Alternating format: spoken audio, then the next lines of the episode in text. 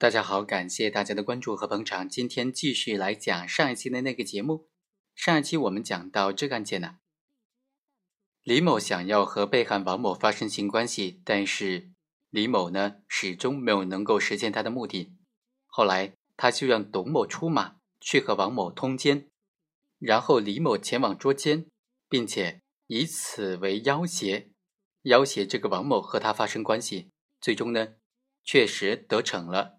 要挟到的王某，王某被李某给性侵了。在上一期节目当中和大家聊过了，董某和李某这种行为构不构成共同犯罪呢？我们认为啊，是构成强奸罪的共同犯罪的。那还有一个问题是，董某和李某属不属于轮奸呢？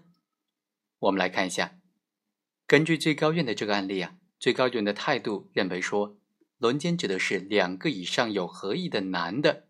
先后共同强行对同一名妇女实施奸淫的行为。由于轮奸给被害妇女的身心健康造成了很大的危害，所以啊，刑法当中就规定了轮奸这一情节加重犯必须是十年以上或者无期徒刑或者死刑这个量刑幅度之内进行定罪量刑的。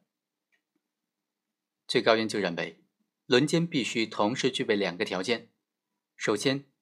各个共同犯罪人，他具有共同强奸的意思联络，不仅自己具有强奸被害人的故意，而且明知他人的行为也具有对被害人实施奸淫的故意。第二，必须是对同一名被害人先后实施奸淫行为。另外呢，各个行为人和被害人之间发生性关系呢，都是违背了被害人的意愿的。那在这个案件当中。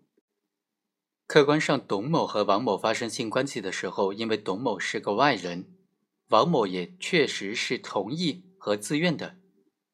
虽然两名被告人对于同一个被害人先后实施的奸淫行为，但是只有李某和王某发生性关系的时候是违背了妇女的意愿的，而董某和女方发生性关系并没有违背妇女的意愿，并不具备轮奸当中的。每个行为人都和被害人发生性关系，都违背被害人的意愿这个条件。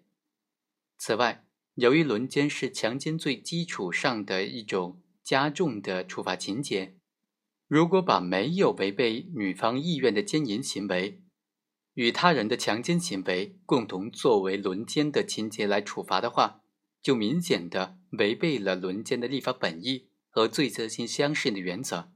所以啊。